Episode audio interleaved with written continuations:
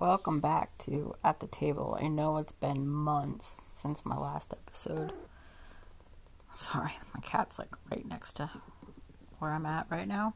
So you may hear her off and on. She's been kind of vocal today.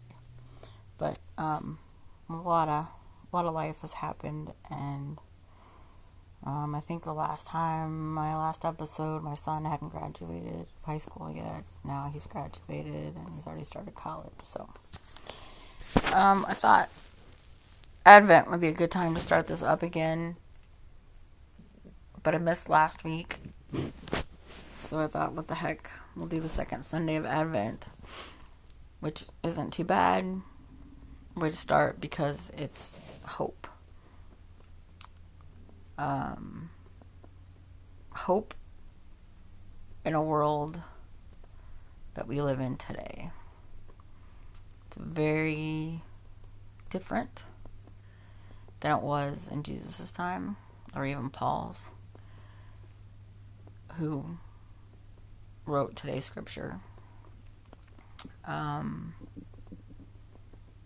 yeah, I'm just going to leave it with that and I'm just going to Today's scripture is Romans 15 1 through 13, and I'm reading it from the Passion Translation. Now, those who are mature in their faith can easily be recognized, for they don't live to please themselves, but have learned to patiently embrace others in their immaturity. Our goal must be to empower others to do what is right and good for them, and to bring them into spiritual maturity. For not even the most powerful one of all, the Anointed One lived to please himself. His life fulfilled the scriptures that says, All the insults of those who insulted you fall upon me. Whatever was written beforehand as is meant to instruct us in how to live. The scriptures impart to us encouragement and inspiration so that we can live in hope and endure all things. Now may God, the source of great endurance, and comfort grace you with unity among yourselves, which flows from your relationships with Jesus, the Anointed One. Then, with unanimous rush of passion, you will, with one voice, glorify God, the Father of our Lord and Jesus Christ. You will bring God's glory when you accept and welcome one another as partners, just as the Anointed One had fully accepted you and received you as his partner. I am convinced that Jesus, the Messiah, was sent as a servant to the Jewish people to fulfill the promises that God made to our ancestors and to prove God's faithfulness. And now, because of Jesus, the non Jewish people of the world can glorify God for his kindness to them, fulfilling the prophecy of Scripture. Because of this, I will proclaim you among the nations, and they will hear me sing praise to your name. And in another place says, You who are not Jewish celebrate life right alongside the Jewish people. I'm not done. I just lost my place. Um, and again, praise the Lord, all you who are not Jews, and let all the people of the earth raise their voices in praises to him. And Isaiah prophesied, An heir to David's throne will emerge and he will rise up as ruler over all the non Jewish nations, for all their hopes will be met in him. Now may God, the fountain of hope, fill you overflowing with uncontainable joy and perfect peace as you trust in him, and may the power of the Holy Spirit continually surround your life in his superabundance until you radiate with hope. There's a lot to unpack there. Um, actually today's scripture doesn't start till verse 4 but you kind of have to read the first three in order to get the whole package. So that's why it was a little long. Again we're talking about the birth of jesus. And every year for advent we are to prepare. We are to prepare our hearts. We are to prepare our minds. We are to celebrate the upcoming arrival of Jesus. Some people celebrate the day that they were baptized. But as Christians as a whole, we can all together celebrate in Advent. It's been it's been a rough year. I'll just be plain and simple and hope hope has not been there. And this past week the hope that I did have for the future changed drastically. And I was hurting.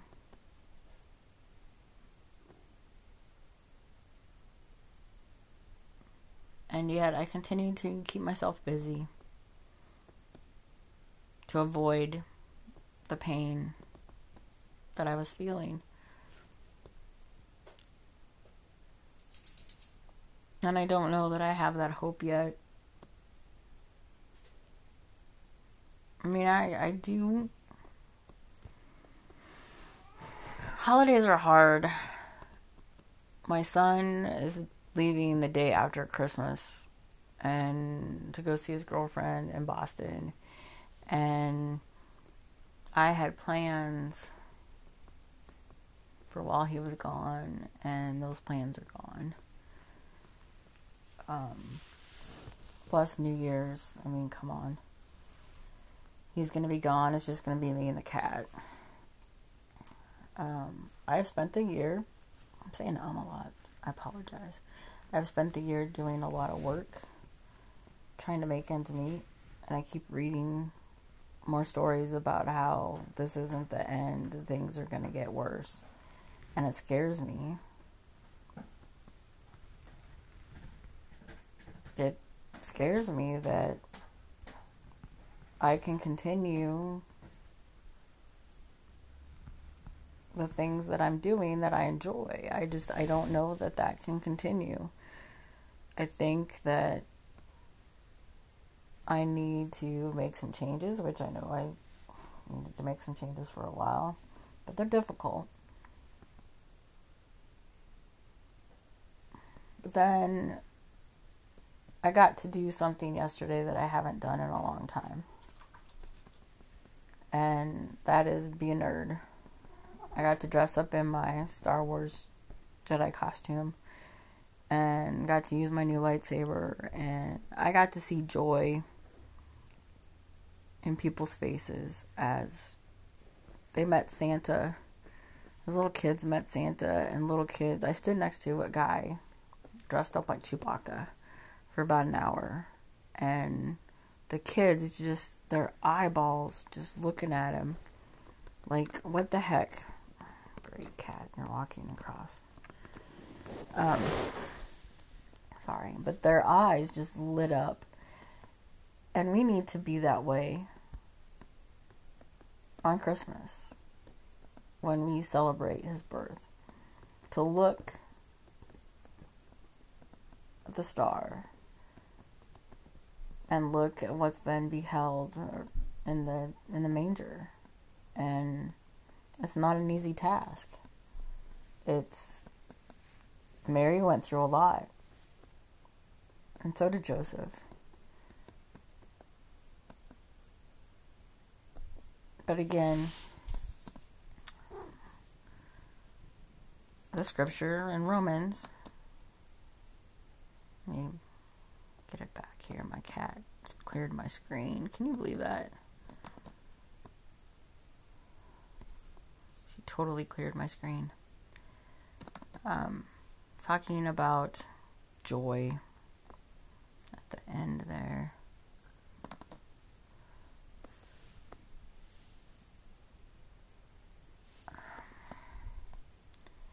Questions that are proposed for this Sunday from the Community of Christ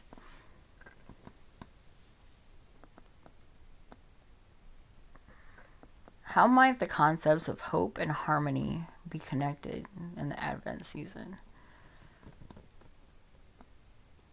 I think that is up to each one of us to find that hope and that harmony. There's people out there that aren't talking to their neighbors, There's people out there that aren't talking to family members. And that makes it difficult. We're to love our neighbors. We're to love our family. They're family. I mean, come on. Hope and harmony going together. And does hope motivate people to work together with others? Does it? I work with a bunch of millennials. And let me tell you, they're out for themselves. And I hear it. I hear it all day long. And my heart aches. My heart aches for the kids that they're with because they are just about themselves. This generation is about themselves. My son today asked me if it was his choice to be baptized in the community of Christ. And I told him, I said, I was taught to bring you up the best way that I knew how.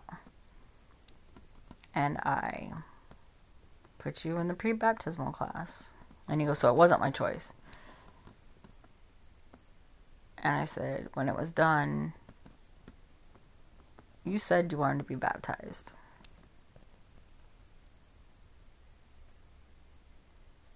And now he's, I don't know what he is. But I have a hope that someday he will start his relationship with Jesus. I just don't know when or if. It's like anybody, you know, you share Jesus with anybody and you don't know if it's going to impact him that second or if it's going to impact them 15 years down the road. You just don't know. That's why we're to preach the gospel and use words if necessary. So, yes, hope is the theme. Hope is what we're looking for. Hope is what we need. Hope is the theme today and for this next week.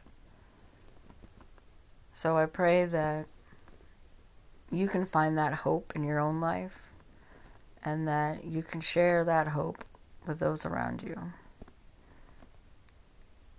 as we prepare to meet the Son of God. Thanks for listening. If you like this podcast, rate it if there's a rating. Share your friend, tell your friends. I'm to do my best to do this every single week again.